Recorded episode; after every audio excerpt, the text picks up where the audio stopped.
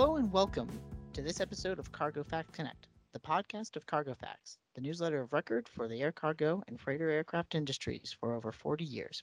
I'm your host, Andrew Kreider, Associate Editor of Cargo Facts. And I'm Jeff Lee, Deputy Editor.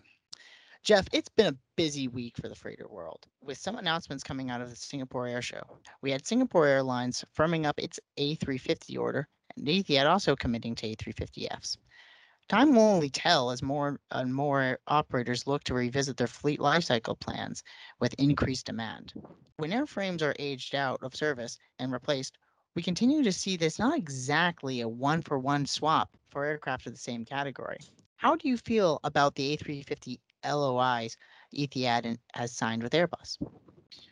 Well, it's an interesting deal, isn't it? Because we know that Etihad right now has five 777 freighters uh, after having sold one last early last year. Um, and on the passenger side, they used to have more than 20 uh, 777, both 300 ERs and 200 LRs. But we also know that they intend to cut down that fleet, and they are cutting down that fleet. And I think they intend to basically step away from operating the, the 777s on the passenger side, um, even though they still have 777Xs on order uh, with Boeing. We don't know the, the, exact status of that. Um, and at the same time, they are they've taken delivery of five new A350-1000s, um, and they have 20 more on order. So with that, and we, we don't exactly know if they intend to replace uh, the 777Fs, but that is likely. Um, and it would make sense given they're kind of um, harmonizing the fleet around A350s and 787s. But the number that they have in this commitment, um, seven, is means that they'll be growing their their freighter fleet and the capacity that they'll be able to offer. So that's interesting, and we'll see uh, when they when and whether they firm up this this commitment. We'll have to see. Also on the wide body front, we saw an addition of an A330 P2F to CDB's aviation order book. Yeah, and um, they put in a pretty large um, order with EFW uh, for 12 more. They only have two right now undergoing conversion, um, and those will come out of conversion soon and join Mas Air. But um, apart from ordering 12 more, they have also secured um, two new customers in China for these some of these freighters.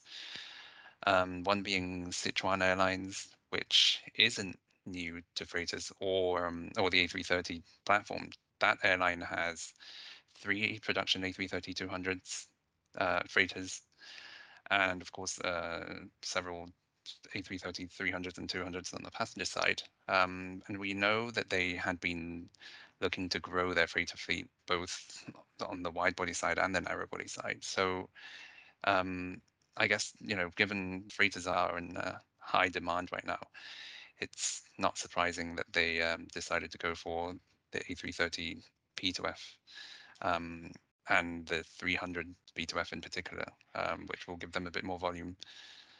And then the other new customer is a new startup, uh, Jiangxi Cargo Airlines which is a, a, joint venture between the provincial government and Hongyuan Group, which interestingly, um, as we know, they will soon have two 747-8Fs flying for them on a CMI basis with Air Belgium. Um, and it's just, um, yeah, interesting to see this, this company become more and more involved in uh, the actual operational and carrier um, side of things. This week also marked the second anniversary of the certification of the first A321 freighter, and we looked a bit more closely at the A321 market in our overview. We're seeing some interesting competition in the narrow body space, aren't we? We are, and as we said in that overview, there are only eight uh, A321 freighters in service right now, um, two years on, but that is going to change very quickly. And this year alone, I think we're about to see um, at least six to eight um, more that will be completed um, by both uh, EFW and 321 precision conversions. And we will see A321 freighters beginning service with new operators. Um, so first will be Lufthansa Cargo, which um, already has the, the first unit on property in Munich.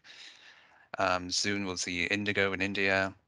Um, a bit further down the line, Global Crossing Airlines in the US, and um, potentially even Astral Aviation, um, which actually also revealed um, itself as the, the first operator of A320 P2Fs.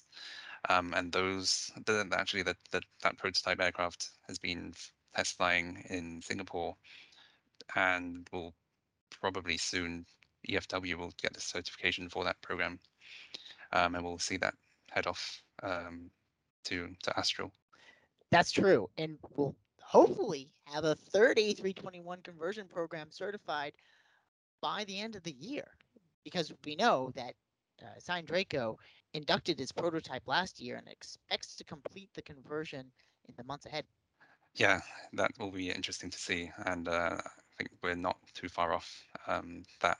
But moving on to 737 NGs, we'll also see some new entrants um, this year with um, South Korean low-cost carrier Jeju Air telling us that they will start, they intend to start uh, operations with a 737-800 BCF around June. That aircraft is currently in conversion in China. Um, but before that, we should see Copa Airlines in Panama launching commercial service with its first 737-800 BCF, uh, and Nordstar in Russia, also with 737 BCFs, um, and even JD uh, Cargo Airlines um, in China. So a lot of exciting developments in the weeks ahead, and it's only February. Uh, we look forward to covering these. That's all the time we have for today. Um, and for those of you listening, thank you for tuning in to this episode of Cargo Facts Connect. For more multimedia content like this, check out our cargofacts.com and search Cargo Facts Connect on iTunes, Spotify. Join us again next time.